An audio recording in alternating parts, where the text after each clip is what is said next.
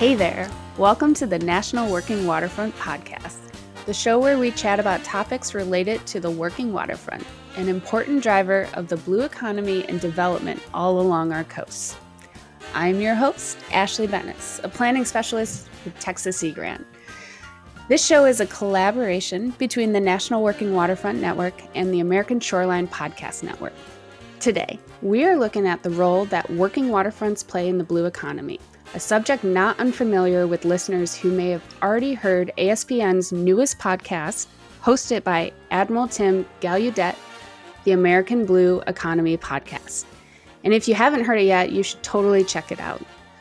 On this show, we are going to explore the blue economies of two Atlantic coastal states, Rhode Island and South Carolina. What we are hoping to communicate is how communities like those in Rhode Island and South Carolina can access information to value their coastlines. We're also going to hear about a new and innovative strategy aimed at valuing non-market features on the waterfront, such as wetlands, sand dunes, open space, oyster reefs, and other types of mariculture. Before we get started, I wanted to go over some numbers to help us understand the economic magnitude of the blue economy. You might have heard these before or something very similar, but just think. According to data collected from NOAA, approximately one hundred twenty-seven million people, or forty percent of the U S population, live in coastal counties.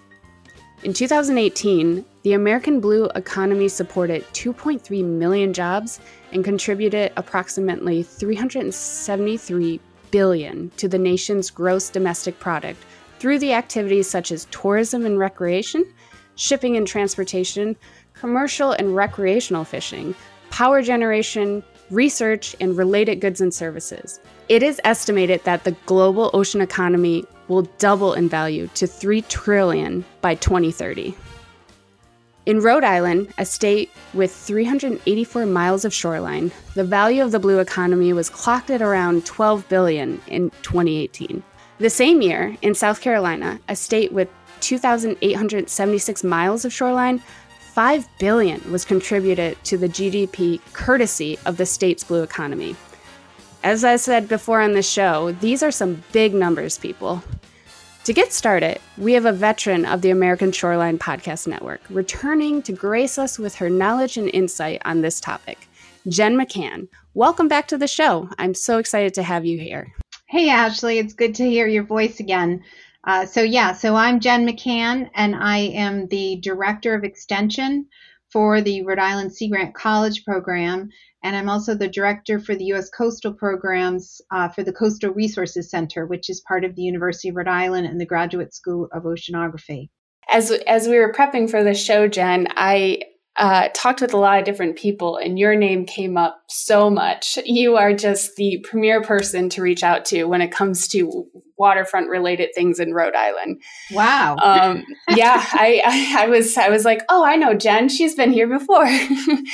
um, and joining Jen and I today is Susan Daly.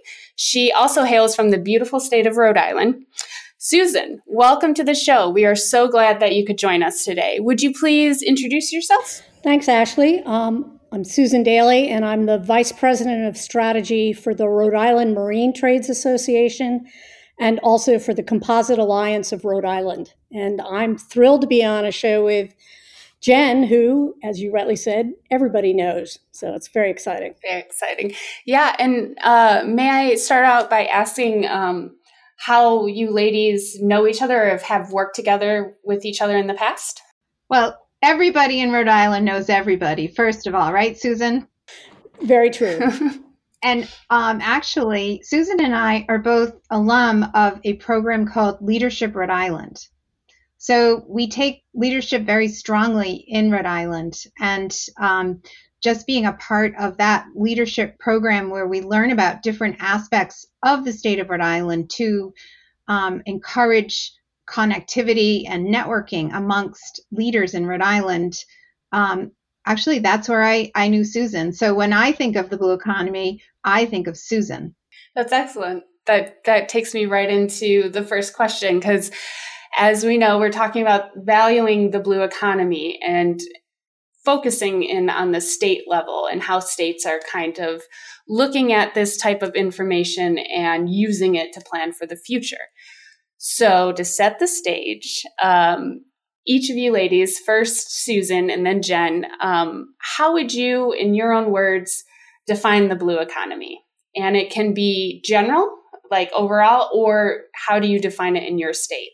Either one will work. Well, I um, prefer to define it from our state because in general, blue economy is just so all-encompassing. But I think in Rhode Island, we have a number of strengths and um, incredible sort of uh, expertise and capabilities that really focus. I, I kind of put U R I in the center of it all, given a lot of the really instrumental work that they've done on really understanding and mapping Um, and detailing how the waters in Narragansett Bay and um, out into Rhode Island Sound and the ocean are used, uh, and and being a sort of a key convener. Um, but because of that too, and because of what Rhode Island is has um, incredibly strong uh, recreational marine industry, boating industry. It has the Naval Underwater Warfare Center, a naval base here that has Um, really a focus on um, a lot of things that go under the water.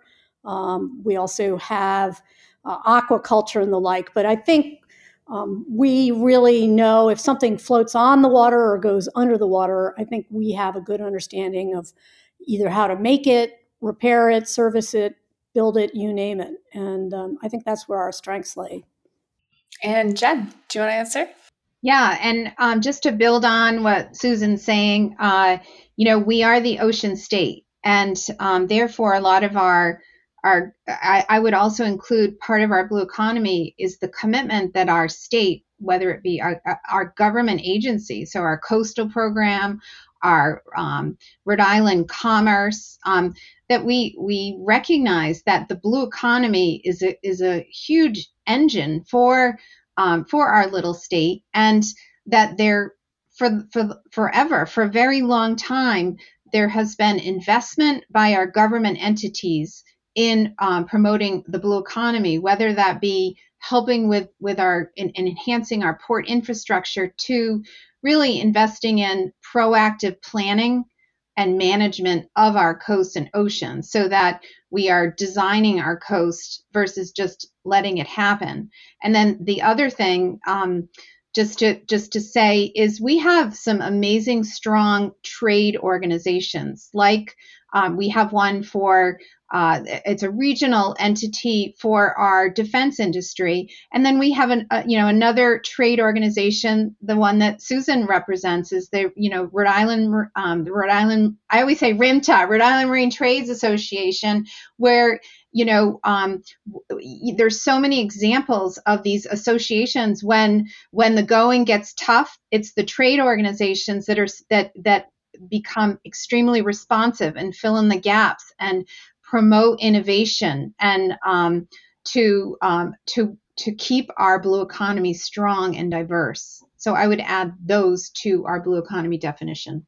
That's excellent. Thank you, ladies. I know that's not an easy question to answer. And through doing research and background into this um, topic for today's show, um, I learned from some people at NOAA that um, whether or not they can use the term blue economy really depends on, you know, the specific administrations that in the White House and, you know, what's going on in those political levels. So um, I appreciate you ladies giving us, giving us setting the table for us. But um So, uh, Jen, you'd mentioned something that I did want to dive a little more into is that trade association and, and the different trades of Rhode Island. Um, Susan, what kind of, can you kind of give a little more detail into, you know, what R I M T A, the Rhode Island Marine Trades Association, um, gets involved with? Who do you work with? And, and just a little bit more background on that. Sure. Um We focus and represent the businesses that are connected in one way or another with what we call the recreational um, marine or the recreational boating um, segment of the industry. So that would be the, you know, the boats that you see out in the harbors or, you know, um, you know, on public ramps and the like, and all the aspects around it. So it could be um, the designers of boats, the builders, people who repair it, the marinas, people who provide, or organizations that provide the services around it, whether it's electronics or mechanical or engine repair, um, sailing schools, charter companies, insurance companies. It's it's really the uh, kind of an amazing array and very diverse in Rhode Island. Um, we like to think we're the sort of center of the universe when it comes to the uh, recreational marine industry, and and a place that people just, they bring their boats to, they come to sail or to go out on the water to go fishing. Um, but they also come here to get their boats repaired on, or they come to uh, have, you know, service or work done. Um, so it's a very, we're sort of almost vertically integrated and, and fully integrated. Um, what we aren't is we don't rec- you know, we don't represent um, large commercial vessels like ferries or shipping. We aren't involved with uh, the defense sector and or commercial fishing. It's really things that that touch um, sort of you and me and, and your neighbors. Yeah, thank you. Yeah, you beat me to my next question was you. So not focusing on the commercial side of stuff. We're just sticking to the recreational. But it sounds like um, there's a lot going on in, in that aspect. And um, so enough to keep you busy. And I know it, we had talked previously of um, the Marine Trades Association acting like an intermediary between businesses and organizations that regulate the use of the waterfront and waterways. Um, how is that? Is that accurate, or how how does that work? Yeah, I mean, the, the term any intermediary, or um, a lot of ways we sort of think of ourselves as sort of super connectors too. Um, you know that. We're our mission, and we are, you know, there's over a thousand companies or businesses associated with the recreational marine industry in Rhode Island, some of which are very small mom and pop shops, but some that are much bigger. But we're member-based, um, but our job is to, rep, you know, to help those businesses. So we have a focus on one side of economic development, Um, which means, and, and Jen had referred, we we interact with the government, the state government, the local government, our uh, some of our regulatory agencies like the defi- depend, excuse me, Department of Environmental Management, or um, some of the other uh, state agencies. Uh, but we also look and find uh, how can we help the companies access to funding for projects they're working on. Uh, or if they run into some issues that might be regulatory or business oriented, how can we advocate on their behalf? Um, and we also, we we make sure, and we're there to help the state and the federal government, our federal federal delegation, understand the, the value and the contribution and the importance of this particular uh, segment um, to the state economy and also nationally. And I would add to also one of the other legs that's very important has to do with workforce and ensuring that there's a, a strong um, pipeline of workers and, and and and ways to keep training and retraining and keep the workforce very strong. So we we do a lot of educational programs. We're starting actually all the way down in fourth grade now, um, helping kids sort of see what what it's like to be on the water, what career, you know, what opportunities may be. And as you move through middle and high school, college, it it becomes a little more career oriented. That's that's amazing. That's excellent. I'm so happy to hear that. Um, yeah, it sounds like um, understanding and knowing the value of all of those industries um, and being able to talk about that with your legislature is very important. So you can have those great programs like workforce development and training. Um, so one, one of the reasons we're here talking today with Jen and stuff is um, that you were recently the author of a report that was put out in twenty twenty, um, The Value of Rhode Island's Blue Economy. Um, Jen, can you tell us about what that report is, um, how it came to be, like what motivated the writing of the report, and and the goals for the report. Sure. And and again, Susan contributed to the report as well, so we really appreciate her input. Uh, so uh, a couple of years ago, we were asked um, by the state of Rhode Island, by um, and indirectly by the governor, Governor Raimondo, who's now the Secretary of Commerce for the United States, um, to define what is the value of Rhode Island's blue economy. And uh, we were, you know, because we're part of uh, Rhode Island Sea Grant, which is a NOAA program, we immediately um, contacted our our NOAA people um, and our, our resource economists there, the people who are um, developing um, data and and ident- looking at trends for the ocean economy for the country. Uh, so we reached out to them to identify, you know, what what is the data? What is the information um, about Rhode Island's blue economy? And what we realized is, one, that was such an amazing resource. The federal government's data was it was it was incredible, and it was a real opportunity to look at um, and compare Rhode Island to all the other states in the United States. But what we also realized is um, Uh, that if you, it, it, when we started talking to many of the leaders here in Rhode Island, um, including Susan, is that we don't define our blue economy necessarily the way NOAA is collecting their data. Um, so for example, um, you know, you just heard a great description of marine trades. And for us in, in Rhode Island blue economy, marine trades is front and center. But marine trades isn't one of the data or the categories that the um, that NOAA, you know, um, collects data for. So, however, R M T A um, had produced this great economic report, and um, Rhode Island is so small that this report, which was done um, uh, by U R I, um, contracted by R M T A, Um, it, it was able to really talk to the different sectors within the marine trades industry so that we got a better number um, um, as far as what the value and what the total effects are from marine trades. Um, in addition, uh, I think Susan mentioned the defense industry is huge here in Rhode Island, yet um, and, and so are the uh, academic and research institutions.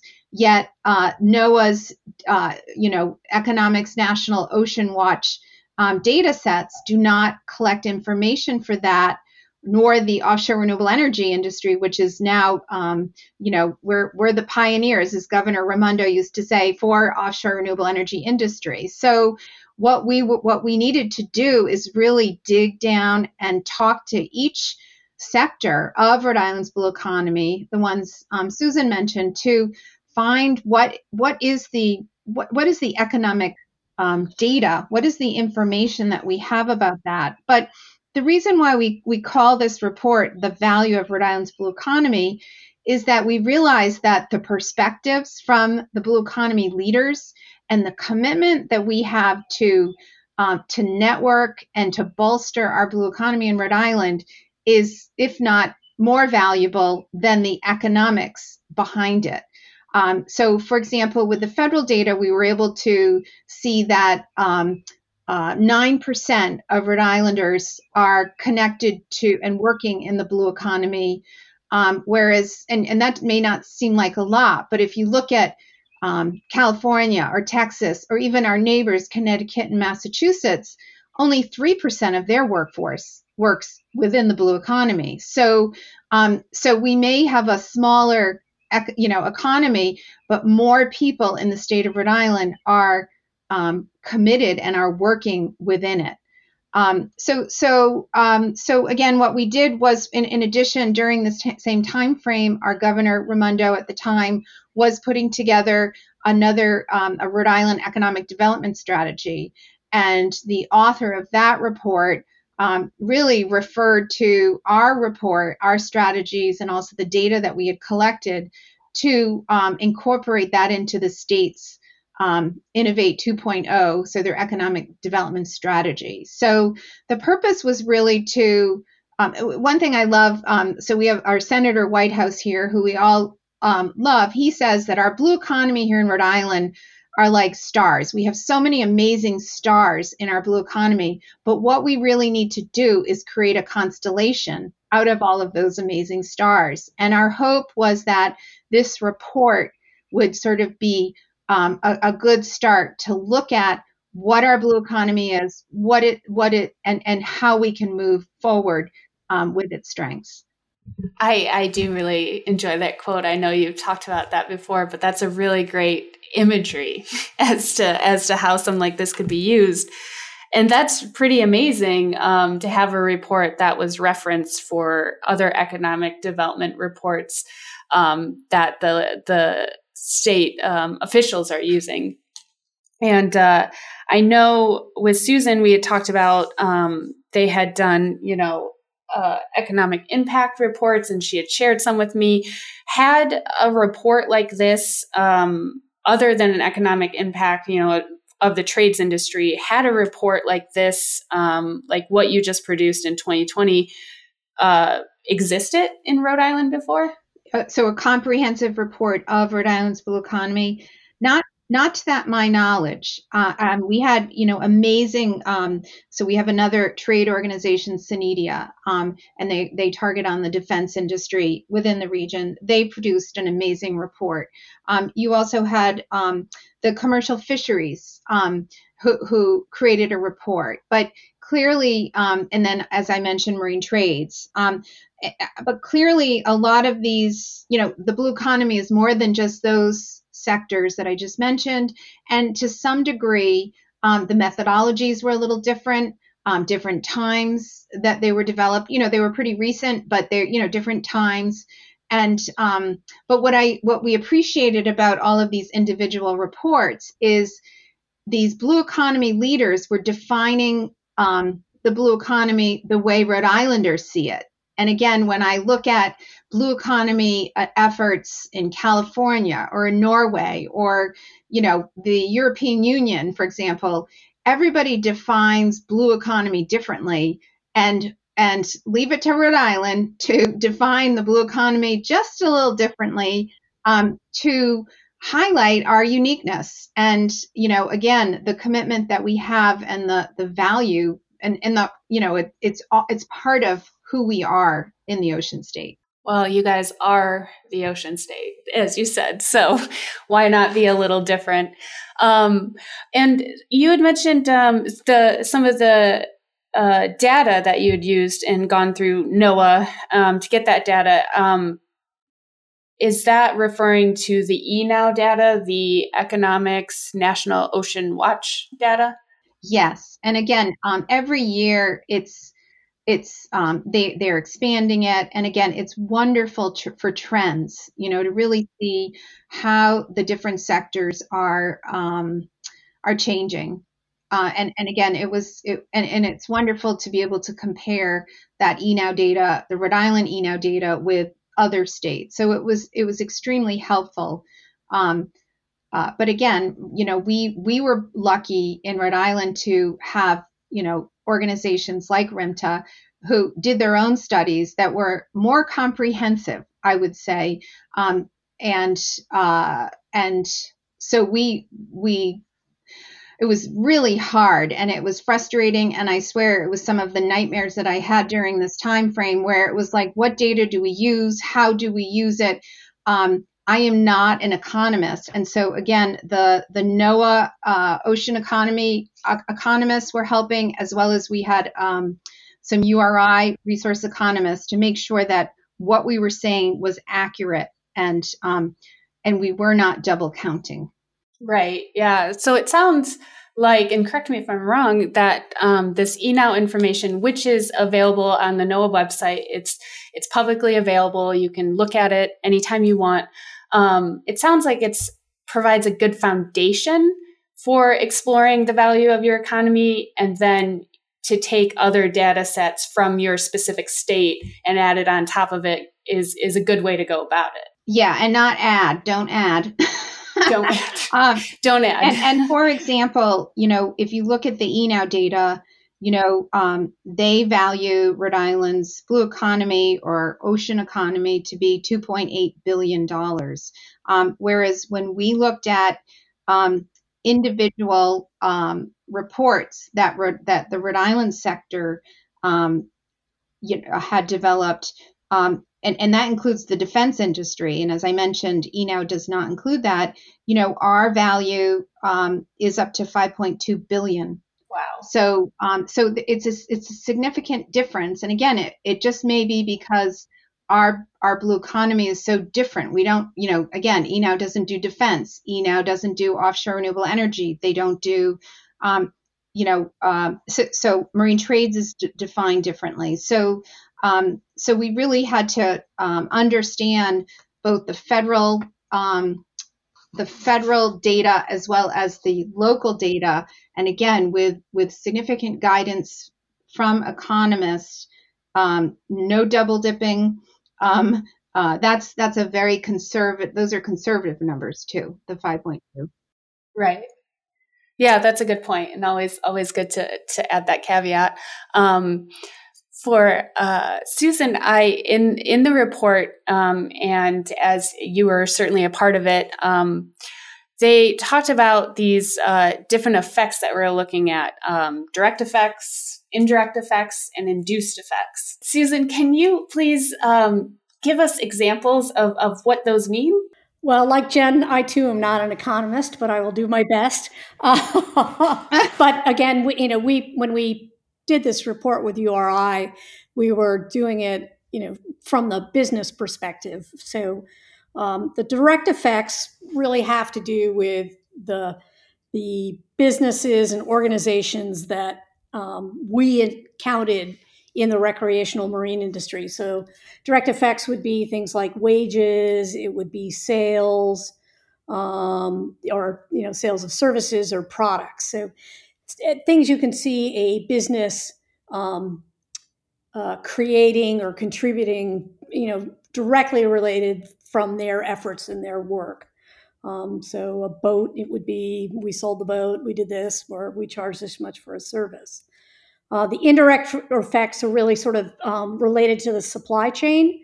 Uh, so all the, the, whether it's the materials that you might buy from a fabric um, producer to make cushions for a boat, or the, um, you know, hoses or things that you might put into a boat when you're building out the, you know, the exhaust systems. Um, so, um, or if it's contracted, or, um, you know, you've got some people coming in and, you know, providing you with some sort of, of, uh, consulting work or the like. So it's really the supply chain. And then the induced, as far as I understand it, is really what is, you know, you've got people working, you've got a business creating uh, revenue and the like. What are the other uh, impacts they will have in your um, state? So the, the workers go and they go and buy uniforms, or they go and buy lunches in their area, um, or the rent that gets paid to a Uh, landlord or whatever it may be. So each one of them is related to the marine trades, but sort of ring frames out directly from the product. Thank you. Yeah, as I am also not an economist, so some some of those terms through the report, you almost need a dictionary next to them just to just to get there. But um, we will be um, interviewing, or I will be interviewing an economist later on in the episode from South Carolina. And as part of the report he wrote to value their blue economy, he included some non-market benefits um, in the report. And um, I noticed that this wasn't quite talked about in the Rhode Island report. And so, Jen, I was wondering if um, non-market values uh, was a consideration, or maybe a future consideration. So um, we did not talk about non-market. However, um, we did we did recognize, and again, if you look at our report, we also tell stories of the leaders, um, because again, that the stories and and the commitment that people have in the blue economy are important. So um, we did come up with a, a, a thing, what we're calling is enhancers. All right, and these are so these like quality of place. How do you you know? So that's sort of non-market, but just um, Uh, you know, the, the quality of, of living here, and whether it be open space or access to the water, for example, is something that is a, a significant contributor to um, to our blue economy, whether it be um, people want to move here and work within the blue economy, or um, people have access and you you're able to build a constituency who recognizes the value of this blue economy, um, and, and therefore they will, um, we, we have bond issues like every other state, and usually, I, I can't think of a time when it hasn't, you know, um, preservation of our of our coastal and our open space, uh, those bond issues are always um, approved, because again, it's, we, uh, there's a, the residents of Rhode Island recognize the value of clean water and of, of good quality of life. Also, part of those enhancers are things like workforce development and innovation. Um, so, uh, so we, and, and again, Susan's part of an amazing um, uh, program called four oh one Tech Bridge, which contributes to innovation of our blue economy, so that we're not just settling on the traditional blue economy sector, and, and although we value the traditional blue economy sector, but we're creating new um, and innovative aspects of blue economy, whether it be composites or offshore renewable energy. And we're looking at, um, you know, the defense industry and um, even commercial fisheries, and seeing what can we learn from there in aquaculture to bolster these new sectors of the blue economy. So I, I, I answered your question and I added more things, and which I think makes Rhode Island's blue economy unique. It's that innovation um, and creativity and the environment um, that, uh, you know, we're, we're, someone said, and I don't know who said it, is Rhode Island is big enough to matter and small enough to get things done. And I think um, this innovation aspect with uh, programs like four oh one Tech Bridge that Susan's part of is really um, dem- a demonstration of that. That's, uh, I love that. That's a great, I mean, that I'm learning, I'm learning about this, this, um, Rhode Island's a little feisty, and they're, they, they've, uh, very connected, very connected, uh, community. And I think that's, that's helped. And I can see it through your report, just how important this, uh, this, uh, ocean economy, blue economy, having waterfronts and access is to your state. And, and Ashley, if I could just, um, add on to what Jen was just mentioning about, yes, please, um, the enhancers, or if you will, the the things that are not easy to potentially put a number directly on, but are so important. Uh, you know, our our economic impact study we we did because we get asked a lot by our legislature or the like, like, well, how many jobs do you have, and what are your forecasts, and how big are you? I mean, things they're comfortable with.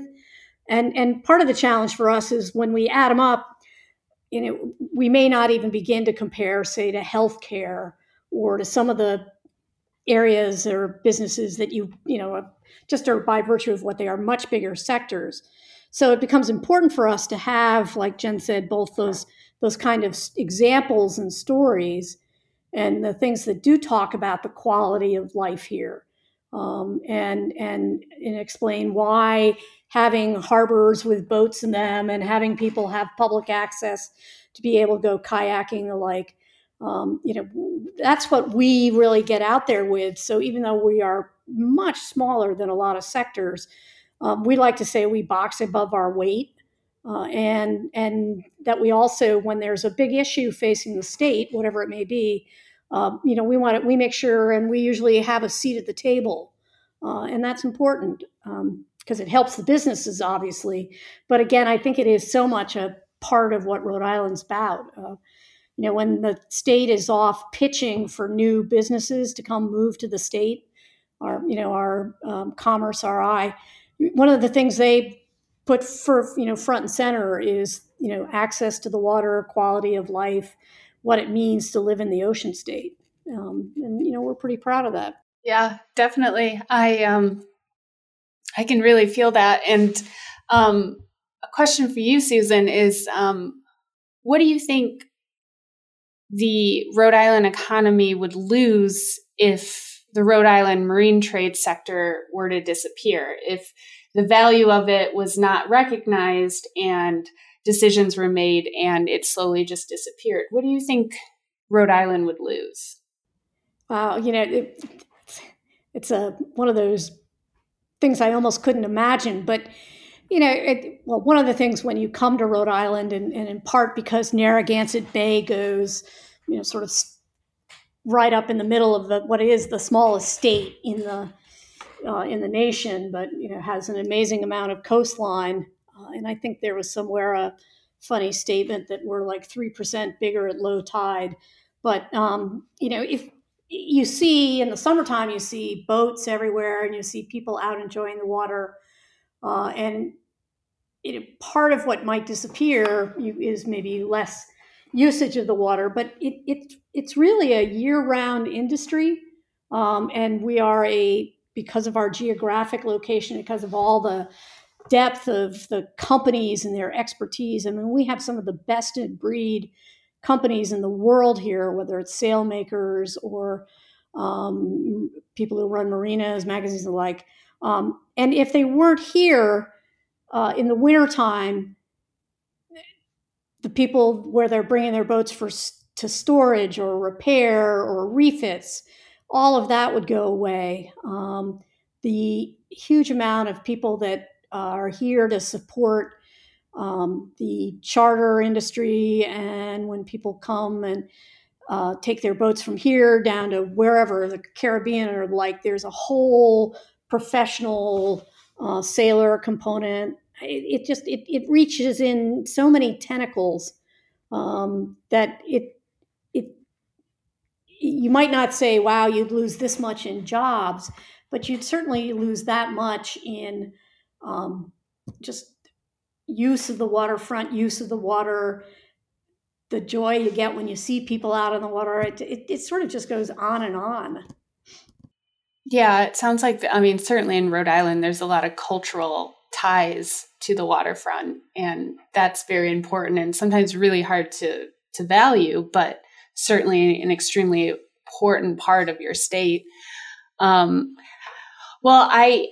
appreciate the time that you ladies have been spending with me today. And I know we're getting getting close. So I just kind of wanted to close out um, thinking out loud with both of you about other states who are maybe considering uh, going through this process of valuing their economy and trying to decide if investing the time is worth it. Do you, uh, Jen, have any um advice or um, I don't know, input that you could provide for those people on um, why that why this is so important and how it could really help them?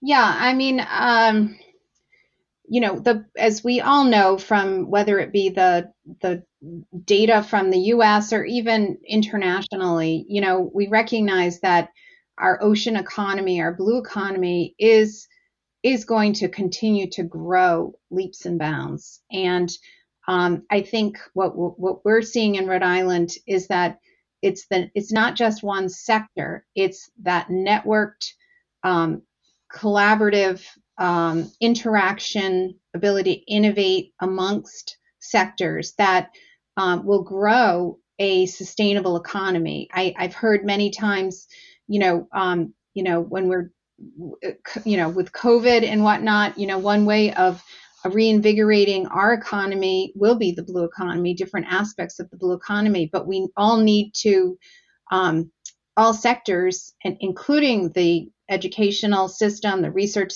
you know, programs, we all need to work together. So I think seeing your blue economy as a comprehensive network system, um, and Um, being able to identify leaders within um, within your blue economy um, will help grow uh, your state sustainably. So, um, but I, I wouldn't just look at the numbers. Again, as Susan said, you know, the numbers are important for one um, sector, but again, it, you know, I, I what the best part of this um, report that you know was again, the commitment and the, and again, Susan, you said it so eloquently, and, you know, these tentacles, it's like goes on and on, you know, yeah, you have um, this, these amazing job opportunities in the blue economy, but it's also where you live. I mean, in Rhode Island, you can, you know, roll out of your bed and go surfing, you know, and that's a part of the blue economy. And you need to remember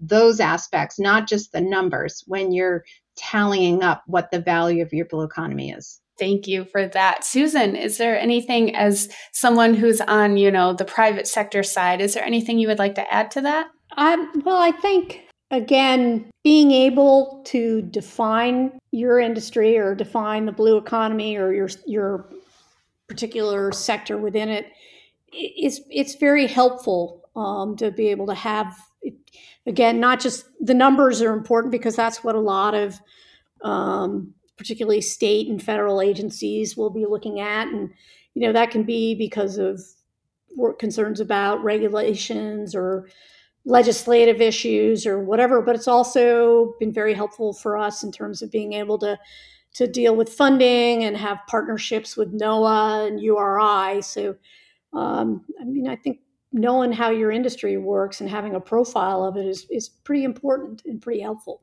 Well, I think you ladies have done a great job of kind of giving us a glimpse into Rhode Island and how important uh, the ocean is to the ocean state of the United States. Um, thank you so much for joining me today. Thank you. Thank you. It's a pleasure.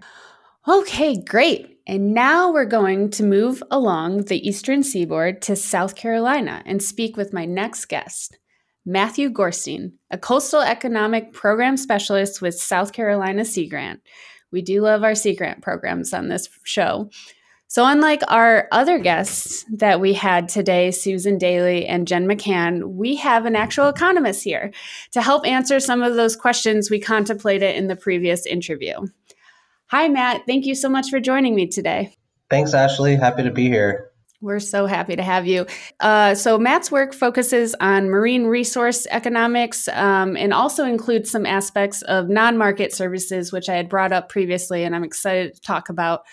Uh, so Matt, um, in our last interview, I had started uh, by asking a very generalized question about the blue economy. So from your perspective as an economist, um, what do you look at and consider when you are assessing the blue economy? What does the blue economy mean to you?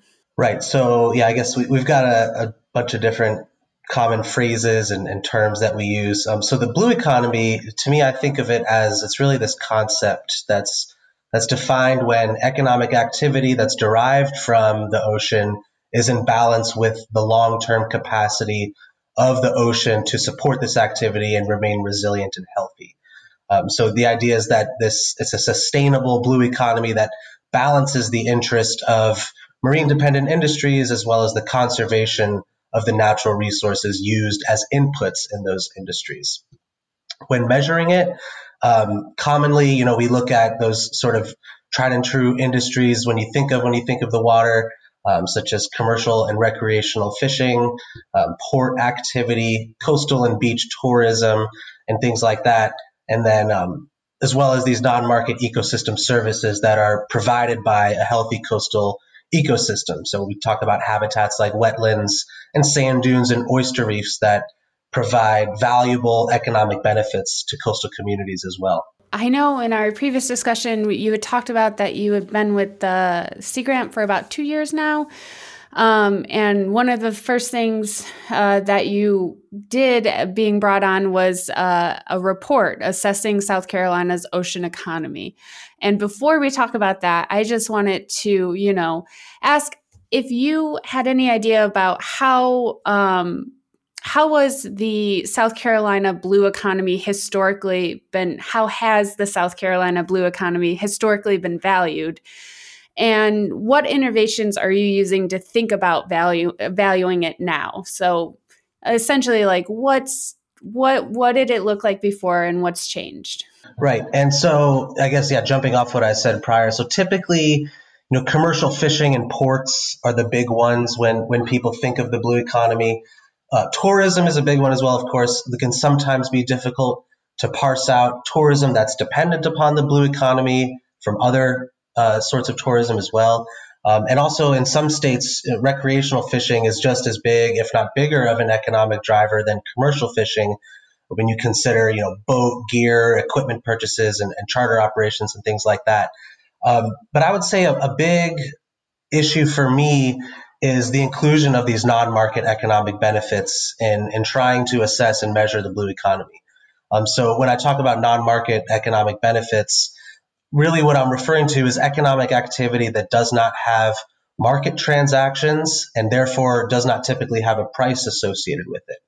Um, so the benefits that a healthy coastal ecosystem provide, while it's, you know, fishing grounds and excellent recreation space, um, these other benefits, which we also refer to as ecosystem services, so they can both be uh, they can be both market-based and non-market-based benefits. So like an example of a market-based ecosystem service would be commercial fishing. So we have a price associated with the fish, uh, and we can use that to estimate the value of, of this food provisioning ecosystem service. But non-market benefits include things like coastal protection that's provided by natural habitats when they suck up floodwater or reduce wave energy. Uh, they can also include carbon storage benefits. So when coastal habitats like wetlands sequester carbon and prevent it from being released into the atmosphere. And so I think acknowledging these non-market benefits as additional economic drivers on top of the market ones that we normally think of is important for sort of understanding the entirety of the blue economy, having this more holistic understanding of how natural resources can provide valuable economic benefits when kept in healthy condition. And I'm I'm so glad you brought that up, because I, I am excited to talk about that a little later on in this interview. Um, but so in com- in writing and um, starting your position and, and looking at assessing South Carolina's ocean economy, um, was this something that, you know, you were gung-ho about, or Sea Grant program really wanted to do, or were there other people who were just kind of pushing for this to happen?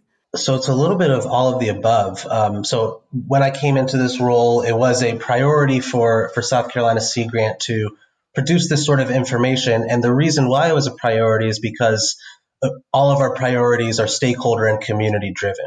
So this is the type of data and information that our constituents and stakeholders were asking for. You know, people ask, what's the value of fishing here? Or how can I value my beach? Um, and those sorts of things. Also, it's it's certainly an interest of mine, um, coming from my background as a as a natural resource economist. Um, and so what I set out to do was to basically create a sort of one-stop shop uh, for any and all data and information related to South Carolina's ocean economy. Um, so this is meant to be a synthesis of all the, the, the data and publications that I could find that addressed all of these sectors that we consider in the ocean economy. That sounds like a heavy lift. Um, so, I mean, in your pro- if you wouldn't mind um, taking us through that process a little bit. I mean, where do you even start in that, and where do you look for the data? Sure, and so yeah, that's a great question. The first thing I started with um, with federal agencies, so things like NOAA, uh, Office for Coastal Management. They have the Economics National Ocean Watch data, the E N O W data, which is a Uh, standardized time series uh, that tracks economic activity in the what they can what they define as the ocean economy in these six sectors of of living resources, marine transportation, marine construction, ship and boat building, tourism and recreation, and offshore mineral extraction. Um, so starting with NOAA and then moving also into NOAA Fisheries Service, where they track commercial fishery landings, recreational, uh, economic impact expenditures. Um, there's also uh, port economic activity data can be found at the U S Census Bureau uh, through their U S A Trade online statistics. Um, and then after moving through federal agencies, of course, there's also the, the U S D A. They do a census of aquaculture uh, every five years. So that's also a valuable data source uh, as well.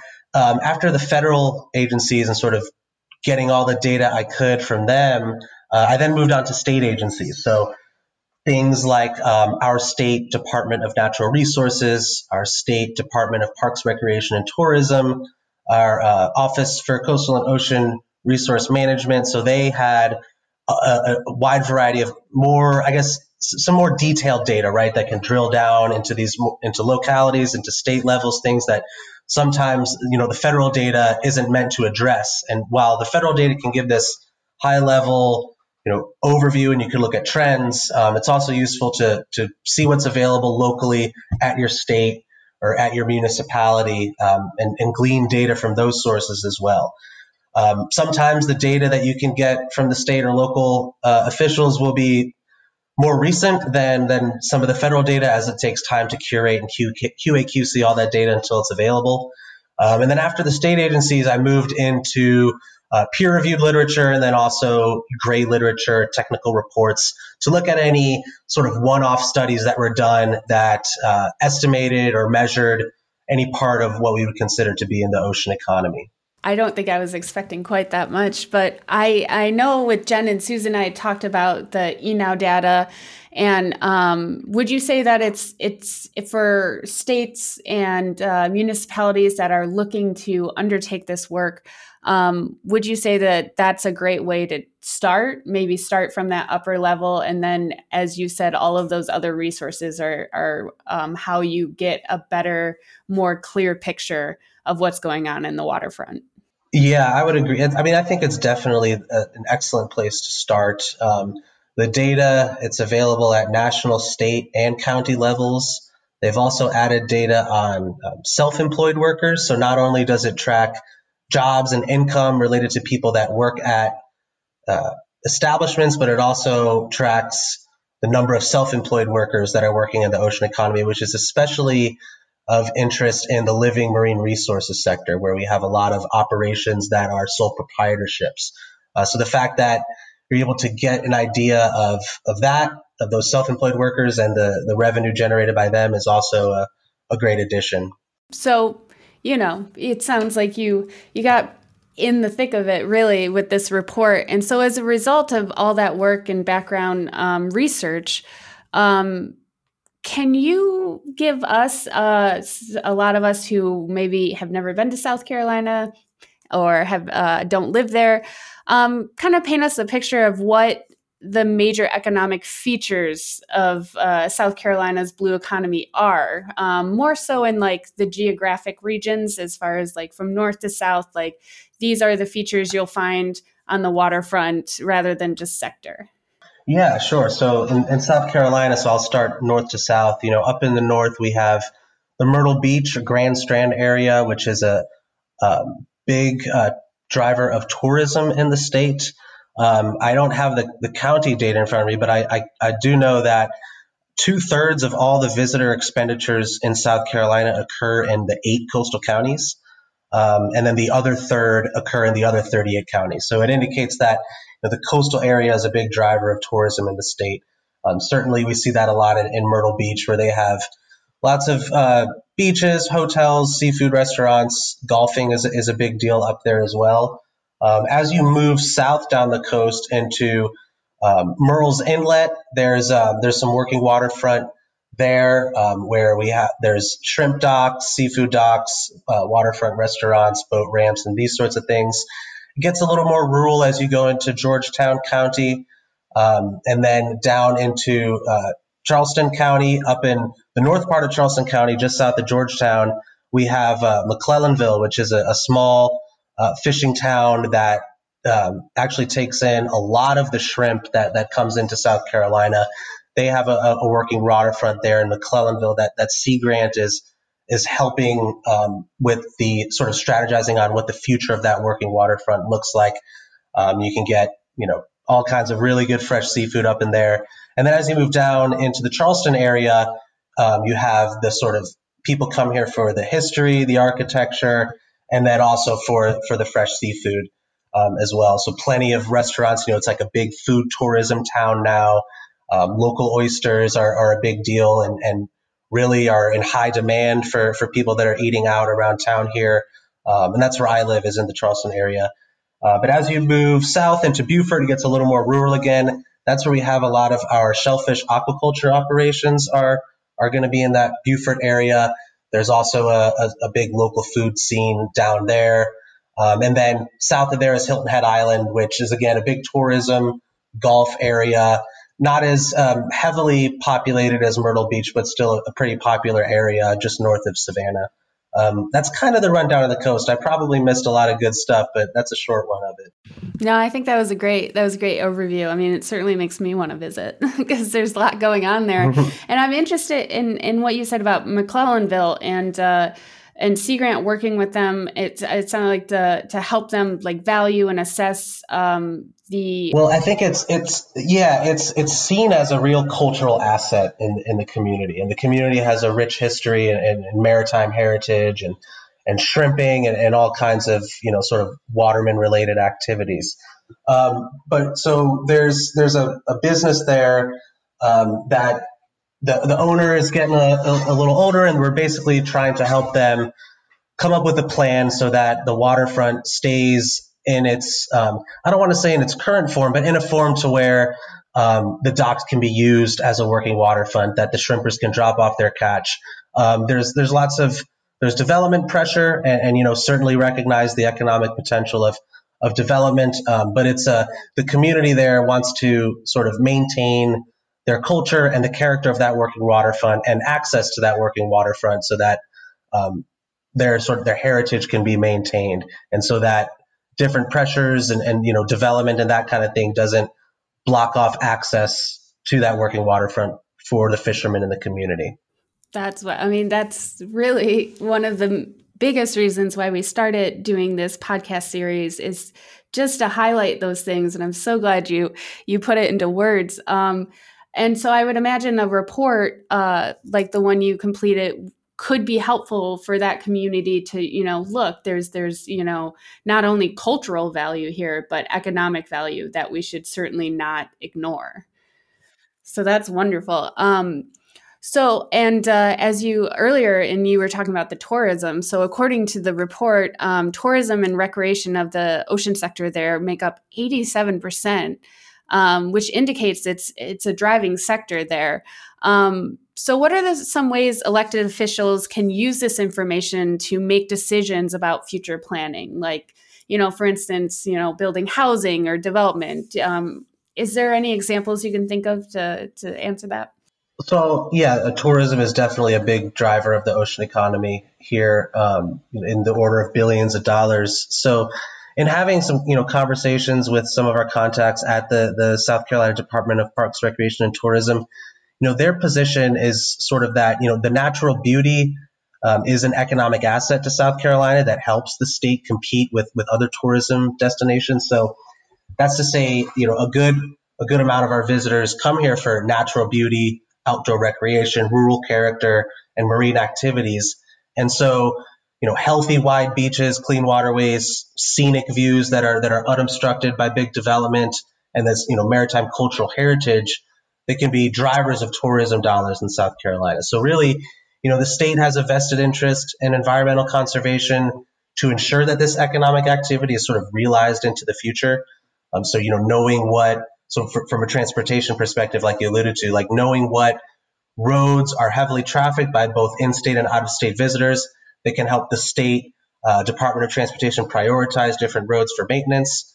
Um, and as I mentioned before, there's also this sort of this burgeoning food tourism sector in South Carolina, especially in Charleston and, and the Lowcountry area. So people want to come here. They want to eat fresh seafood like oysters and shrimp and crabs and flounder and snapper. And so ensuring that there's, you know, this ample working waterfront space for local fishers and harvesters to offload their catch so that it's available to restaurants is important for meeting the demand of all these food tourists who want to eat local seafood. Um, and so as, of course, as local restaurants serve more local seafood, more of that economic value is retained in the community as well. Um, and then, you know, available sort of working waterfront space can help ensure this local economic stimulus. And I mean, I know here in Texas, um, a lot of our coast depends on tourism, and um, th- certainly through COVID nineteen and, and the obstacles of the pandemic over the last year, we've seen a lot of a downfalls, but just, it sounds like no, I mean, having a good assessment of um, those answers, like you were saying, like where do they travel and where do they hang out with, could help a community or a state plan for um, these obstacles that, that have been faced through COVID nineteen.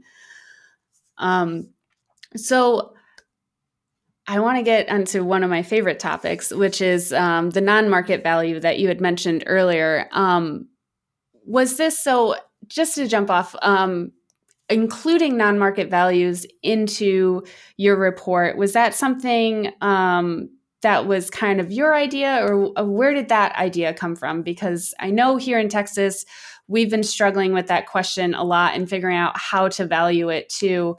And so it's not included in a lot of our reports. And when I spoke with them in Rhode Island, that's not something they included as well. So what was the motivation behind including those aspects?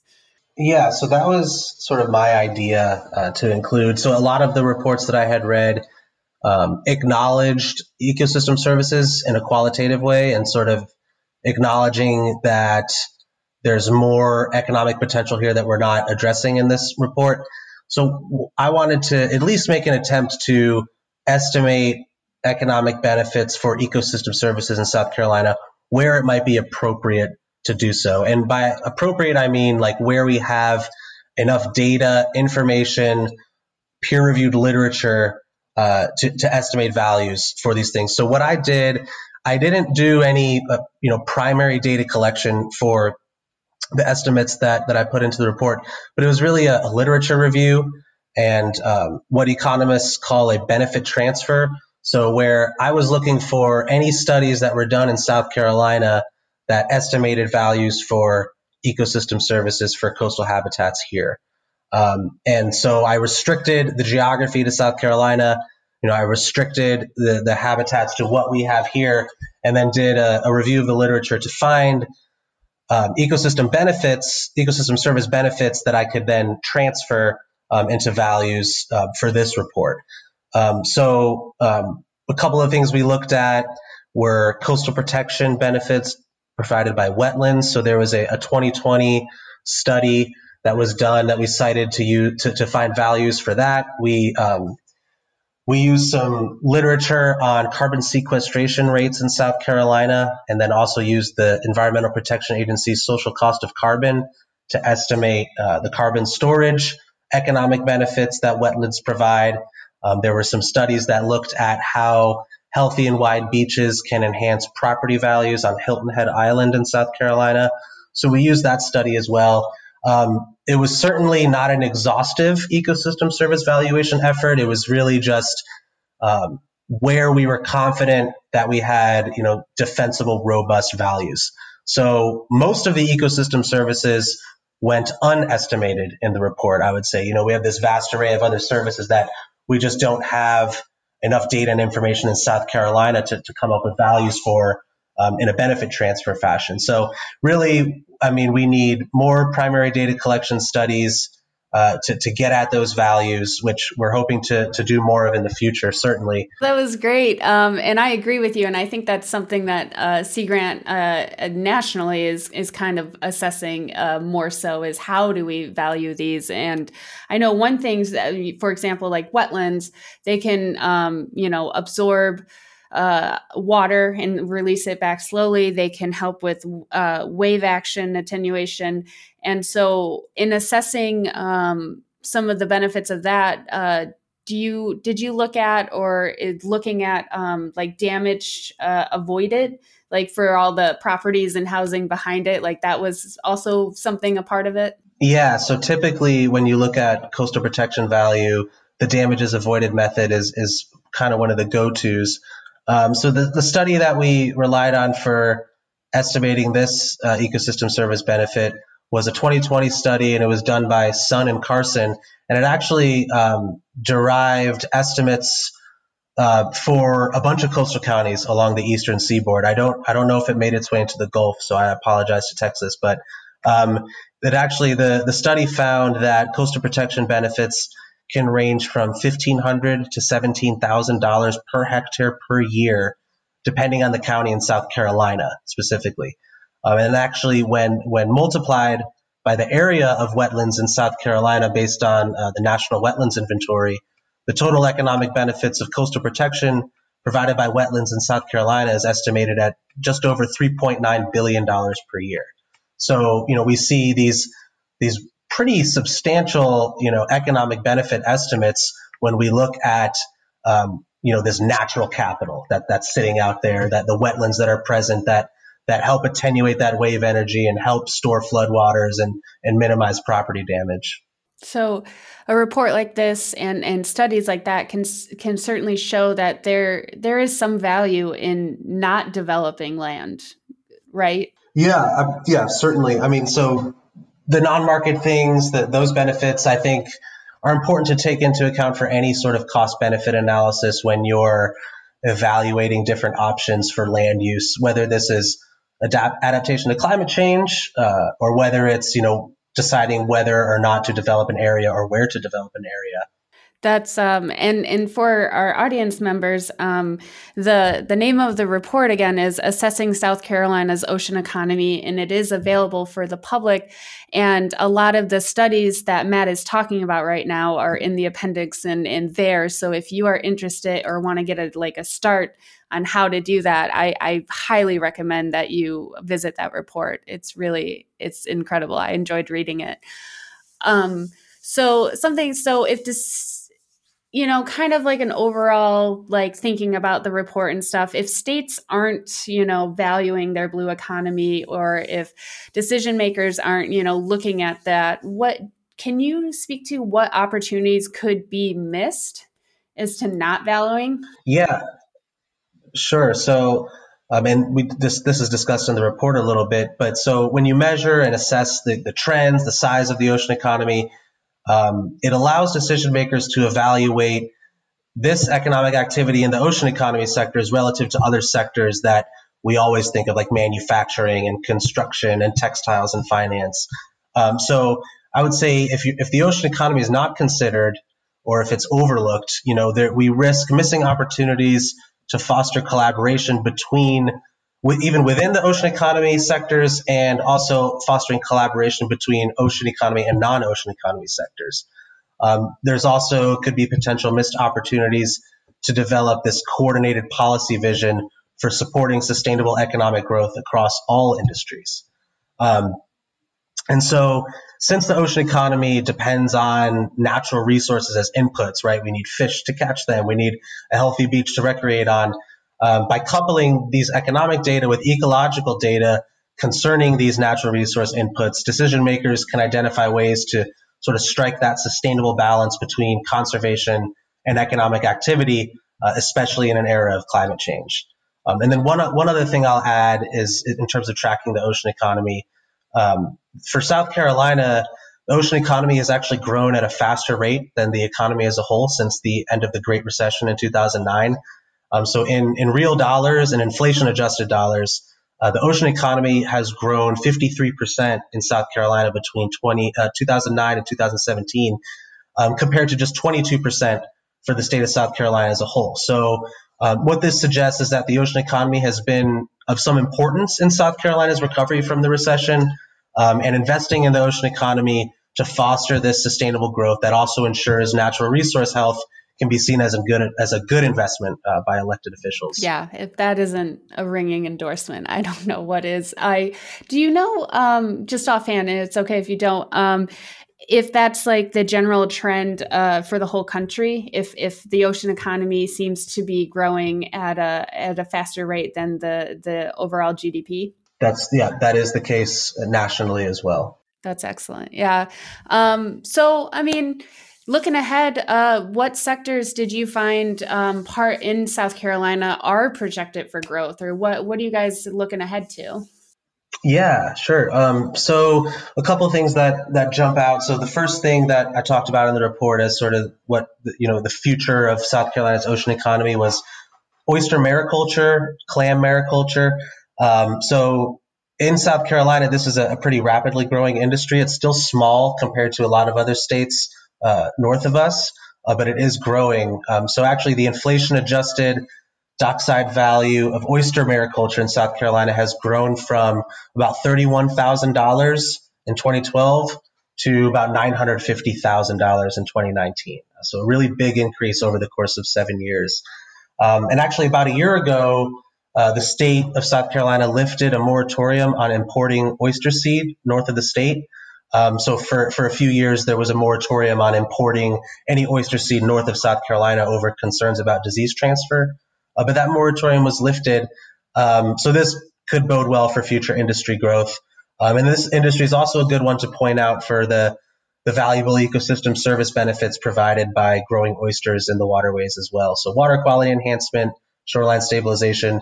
You know, of course, we, we have to acknowledge competing uses of waterways. So, you know, oyster mariculture, while it's a growing industry, it may not be suitable in every area, um, but but it is a an, a, an industry that connects pretty deeply to the, the culture of South Carolina and, and the waterfront. Um, there's also, of course, offshore energy. Um, so actually, according to a twenty sixteen report by the National Renewable Energy Lab, South Carolina has the sixth highest offshore wind energy potential in the United States. Um, the Bureau of Ocean Energy Management has identified wind energy call areas off the South Carolina coast. That was done a few years ago, and development of offshore wind farms has not yet begun in the state. Uh, but we there has there is uh, economic potential for this. I cited a study that was done by Clemson University in the report um, for those who would like to read a little further. Uh, but the last thing I'll talk about um, for growth sectors, nature-based tourism is another one worth mentioning, uh, especially in a post-COVID reality where people want to spend more time in an outdoor setting that's deemed to be more safe as we, we still navigate our way through this pandemic. Um, so nature-based tourism is this broad term with sort of a debated definition, but it covers tourism experiences centered on wild or natural environments. Uh, there's also the subset of nature-based tourism, which we call ecotourism, which is looked at more as non-extractive, minimally invasive, sustainable activities that are centered around the appreciation of nature, um, that are also meant to empower, you know, the host communities that manage the areas. Um, a recent study um, that was sponsored by Sea Grant estimated that between seven and fourteen percent of coastal county visitor expenditures can be attributed to nature-based tourism. So that's one where we might see some growth in the coming years, as well as people want to spend more time doing activities outside. Yeah, lots to look af- look forward to. That's exciting. Um, I love that about nature-based tourism. I know in Texas, we finally, a couple of years ago, passed uh, legislature so we can do oyster aquaculture and start getting that going. So we're we're ramping up there, and we're pretty excited about it. Um Well, I really appreciate you taking the time to chat with me, Matt. I was just um, thinking about, I know, um, you know, being more inclusive and stuff is is something that Sea Grant programs have been trying to consider. And um, was this report, like aspects of this report, or did, was there uh, strategies that you did to make this report more accessible? I mean, I know for decision makers, it's very important, but for the public in general, or even taking pride in their state, like, were there ways you tried to make this more accessible to the public? Yeah, so there's actually an infographic that accompanies the report that's also, that can be found on our website, South Carolina, S C C grant dot org.